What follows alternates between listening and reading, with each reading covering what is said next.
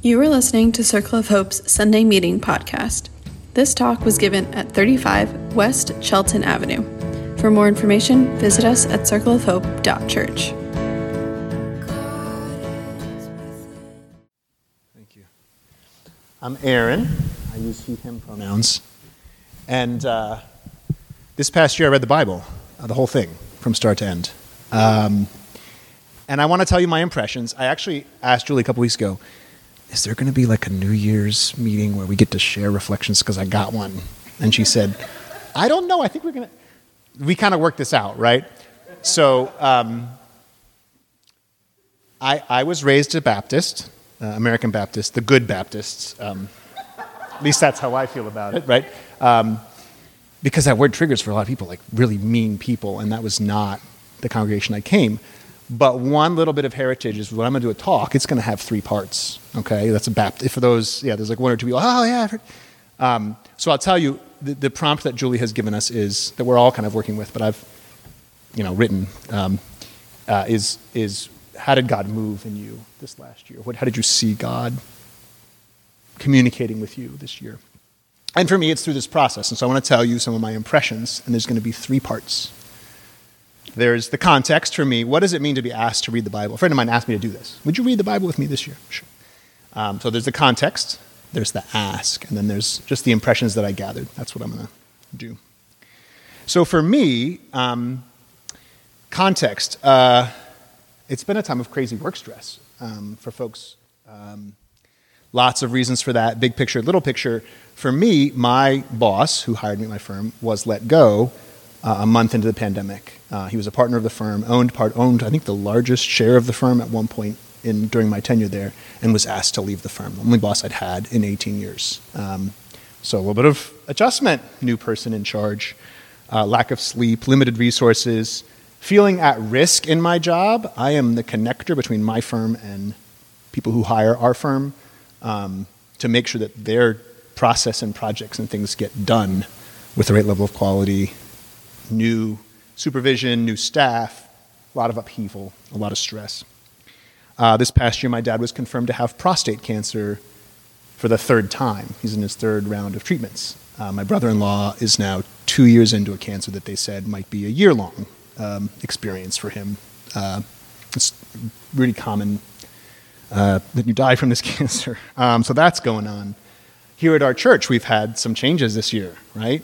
Um, I think we've been asking ourselves what we've done poorly over the years and how we've hurt people and tried to repent of that. And that has been a fraught process. Um, people that I'm close to have harmed people and had to apologize, have had to ask questions about how we've built the church that were exclusionary or problematic um, from the perspective of how God wanted the church to be built. So this is all like being stirred up, right?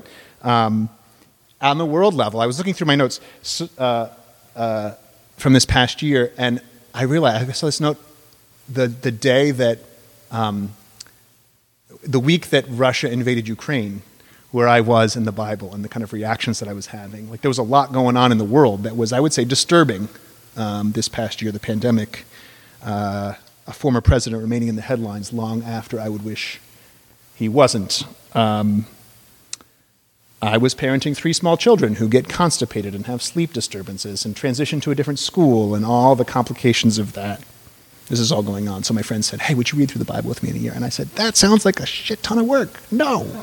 In fact, I don't think I responded to the ask. It was like on text. You can do this with. No, I didn't even respond.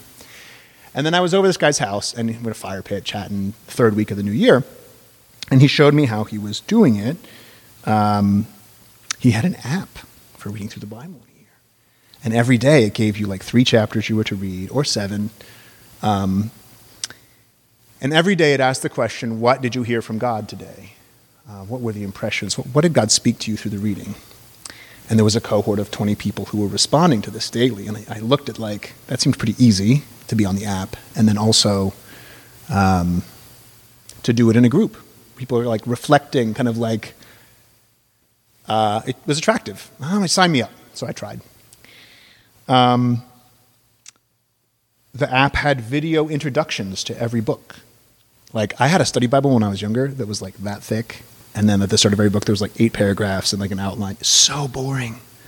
Um, hard for me to get into, right? Um, this was the Bible Project apps or videos, and so they're like five minutes. Corinne actually sent me one years ago about the human one or the Son of Man from Ezekiel, which is this title that Jesus takes on. That I like. I'm 40 some years old. I didn't know it was a reference to this like long tradition, but you could get bite size out. This is cool. Um, so I spent a year doing it. Um, the rest of this, so the two, three parts, right? There's the context, which is all the stuff that was going on me, the ask, and then I joined the group. So the rest of this that I have is basically just snippets and impressions of things that I learned or saw, reactions that I had. Um, like I said, the, the app asked every day for you to log something, and so I did. And so I now have like Actually, this is just uh, the first third, 15 pages. I was trying to download them from the app because you know how they control your data if you don't do something about it. So I tried. Um, and as I'm reading them through, I kind of like looked for themes that I would want to share with you from things that came to me. So what's going to follow here is less organized than I might like. I was looking at these notes this morning. I'm like, this is all telling and not showing. If you had like an English writer instructor tell you, they'll probably tell you, show people, don't tell them about it, show them. And oh, I wish I'd. So it's not quite as humorous as I might wish it would be, um, or as organized as I wish it would be, but this is just my impressions. Um, the Bible is a lot more complicated of a book than the caricature that I carry in my head. Um, I'll tell you more about that in a bit. The Bible is shot throughout, from my, my impression, by an invitation to relate to a God who knows humanity very well and whose primary characteristic is an abiding, continual love for humans, even to the point where that God would take action, um, self sacrificial action, to make that, that invitation of connection and love like really physical, really practical. Um, God is very concerned with the good of vulnerable humans. Um, time and again, uh, individuals, classes, or groups, God is acting. I mean, it, it, was one thing that was surprising to me was in Genesis. There's several stories of outsider groups, or groups you would consider outsiders. God protecting and enabling them to have uh, a better outcome, um, and all the way through to Revelation. The sense that the the primary folk that Revelation was written to, what they were experiencing was direct persecution at the hands of an empire and the way the prophecies came through, there was a sense that the oppression would end, that justice would come, that God would restore rightness in all these relationships. Um, and so the conviction just grew in me through the Psalms. So many of the Psalms are about people who have been marginalized having justice given to them when they couldn't grasp it for themselves. Um, and then, fourth, the, the humans, the people that I saw in the Bible, the stories that I saw, they face a lot of trauma. There's a lot of nasty things recorded in the Bible. Um, and the people there have a pretty wide variety of reactions to it. Um, again, that breadth was surprising to me. I felt like the writers in the Bible were much more realistic about human nature and the range of human experience than I expected. Again, I have been part of churches or connected to the people who talk about the Bible since I can remember. Um, and I think many of the stories that I remember from the Bible, I carried around like the Sunday school version, or even like I read a lot of the Bible in college. I went to a, a Christian college that was Christian. Um, but there's a lot of adult content in the scriptures. I remember telling my, sto- my cell that um, when Solomon takes over for his father David, there's this, no, I'm sorry, when Rehoboam takes over for his father Solomon, you get like Saul, crazy king.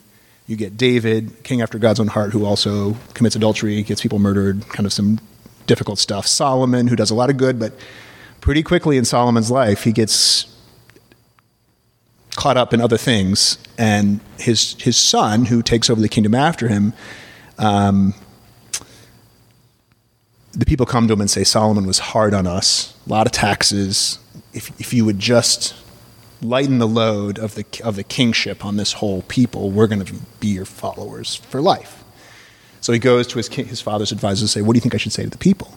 And they say, People are right. It, it was hard to follow Solomon. Um, give him a little relief, and you'll have this loyal connection to the, peop- to the 12 tribes, the northern kingdom, southern, the whole thing. And then he goes to his buddies and he says, What do you think I should say? And they're like, You gotta be, you gotta be fierce with these people so they respect you.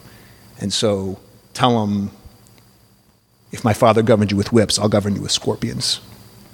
Um, and so he does. He follows the young people's advice. And specifically, what he says is, My little finger is thicker than my father's loins.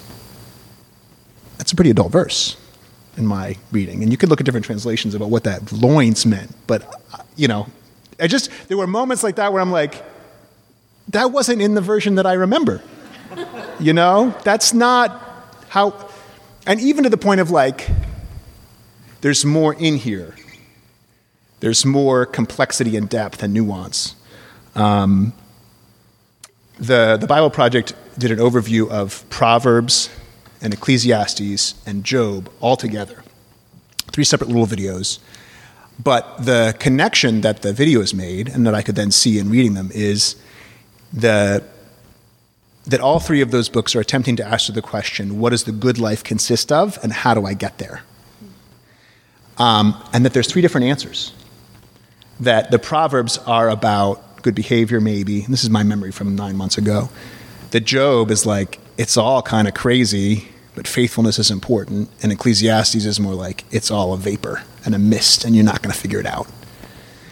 And, and I think after reading them in succession and in the context of these overviews, I was able to see, I was able to give respect perhaps to the folk who assembled it and get the sense that maybe the people who pulled it together, you know, coming, coming from where I came from and what my background was, I kind of expected that the Bible should be able to be sewn together into one tapestry and story that tells something consistent. And I think that's true. But I think what was a revelation to me was that, that those three books might have different answers to the same question, and the person assembling, the people who assembled them into one Bible, might have been okay that they came to three different answers and three different approaches, and even thought it was necessary, that you didn't have to resolve a tension between the different ways they answer that same question what does it mean to live the good life? And so this is starting to accrue to me a richness in the Bible that demands more respect than just thinking it can be simplified to a three bullet sermon or um, a simple answer. Uh, I found a lot of humor in some of the drama there and the relationship, especially in Exodus. I, I remember telling Rosie, and we've kind of come back to this. There's a story, and I'm not going to get the details right because I didn't relook it up for today. But there's a story where the Israelites are traveling after they left um, uh, Egypt together and they're going to spend a long time in the wilderness before they get to the new place they're going to live. And God is feeding them with like bread from the sky, right? Manna, we've heard about this. And they're kind of annoyed because they, a lot of them think that the manna is boring. Like, we remember eating better like than this in Egypt. We want meat. And so um, there's some sort of prayer or interaction between Moses and the people and God. And basically, God says, You want meat? I'll give you meat. And he fills, I'm going to make up the dimensions here, but he fills them like a square mile, three or four feet deep with pigeons. Like he blows a wind up from the sea, and all these pigeons just show up. And there's more meat than they could eat. I think I even did the math like more meat than this number of people could eat in a year. You want meat? I'll give you meat, you know? And to me, that seemed like a little bit of a sense of humor on God's behalf, maybe a little resentment too. Um, there's a part of the story where Moses is just getting so frustrated, and he basically says to God, If you need me to be a wet nurse to these people, just kill me. I'd rather not. Like, I found that funny. Um, I also found that kind of like honesty and um, directness freeing because I think over and over and over again, even in the heroes of the story, the supposed heroes, you see this like boldness to just be rude to God to, to, to air out all of the uncomfortable stuff. Um, the Psalms, in particular, bring such a range of emotions um, to people's interactions with God that were kind of re encouraging me that the range of emotions I feel don't have to be hidden or repressed or, or, or handled in some other way besides interacting with them honestly with God. Many of the biblical heroes are frail, um, are vulnerable. Um, there's a story, I think it's Elijah, um, or is it Elisha, who shows up in the house of a woman who's not able to have children. And she does some sort of service for him, and he makes this prediction that in a year's time she will have a child. The Shunammite woman, if I've got the citation right. And um, sure enough, she has a kid. Um, the story goes on, moves around the country, whatever. Um, the child dies. And the Bible doesn't record her doing anything, speaking any words. She just gets up and she like travels halfway across the country and just lays at Elisha's feet. What are you doing here? What are you I didn't ask for a kid. Why would you give that to me? And he comes back with her and lays on the child, and the child comes back to life. It's not a story we hear preached on very much, but there's a sense of vulnerability a sense of what is going on here that was encouraging me to bring those resentful, complicated, like I just, I admire that woman. I admire that the scripture writers thought it would be important to contain the story in here. I can't imagine the heartache um, of that process. And what I admire is this boldness to like assert yourself. I didn't ask for this, and you brought this heartache on me. What gives? And so again and again, I felt like reading the Bible was this opportunity to bring the fullness of my experience into prayer and into a community of faith that tries to listen to how God is acting today. Um, essentially, especially early on, I felt like this, this, the scripture is an invitation. The way it's written, what's happening in scripture, is an invitation that any of us, especially of those of us who are part of a community of faith, are permitted and welcomed to make the Bible story our story that we can find our experiences, our frustrations, our hopes in the text, in, in the narratives, in the poetry of the Bible. That we're welcomed. And I think, especially in a time when, um, yeah, I remember one time I wrote it, I think it's probably in here somewhere, like, this text, though it has a lot of hmm, hard things, negative things, disgusting things in it, it enables a connection that I feel like is more likely to yield peace for me than NPR, Fox News, or New York Times, which are some of my other um, reading outlets. Um, I think when, when we as readers, 2,000 years or longer away from the assembly of the text, are trying to get through to it, and I, I went to a Christian college I mentioned, and um, I took a class called Bible Interpretation and learned about all of the dimensions or challenges for modern readers in accessing what the original meaning might have been to the original hearers. Um, and it led to a point where I was kind of uh, very cynical about a modern person's ability to engage with the Bible in a way that would be meaningful, that you could access any kind of meaning. It seems to me like it's important to have a sense of what the original meaning was to original hearers if you want to have any kind of tie to something that's true, not just your own like impressions or imaginations. And so it made it hard to think that I would engage with the scripture without a lot of study. And I think what was reassuring to me about this process this past year is that the moments of connection and just asking myself regularly, what am I hearing from this? What am I hearing from this? What am I hearing from this? created a more of a relational connection that may not have been academically accurate, but that was reflecting the breadth of the story as opposed to the specific elements and help me see those themes that are that are more consistent. Um, you know, 20 years ago, I got engaged in college to a woman that I'm not currently married to. And um, as part of the process of responding to that engagement, one of my family friends um, said to me that if you take a penny and you hold it up in front of your eye, it can feel like the whole world. Um, there's more to that story, perhaps, that is for another time. But the connection here is so often the things that are coming into me, the stresses that I feel, I make them big. And again and again, as I went to the Psalms or to the Bible narratives, I, I felt like I was getting access to a perspective that was connected to thousands of years of wise people trying to listen to what God was doing in the world that could contextualize the conflict that I was seeing myself facing, that we were facing.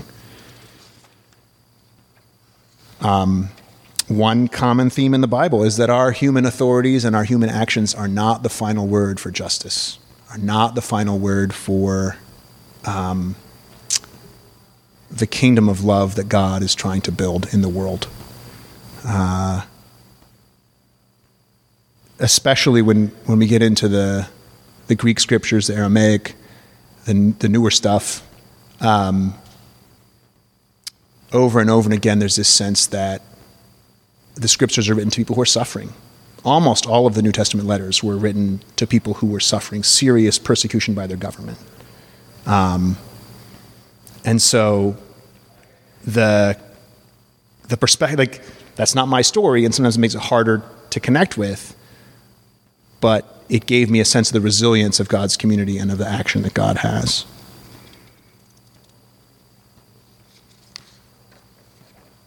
So, um, when I got to Revelation at the end of the, the story, it struck me one little line um, in Revelation 22 Let anyone who is thirsty come, let anyone who wishes take the water of life as a gift.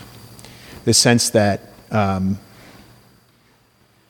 the Bible is an invitation, the scriptures are an invitation to connecting to life.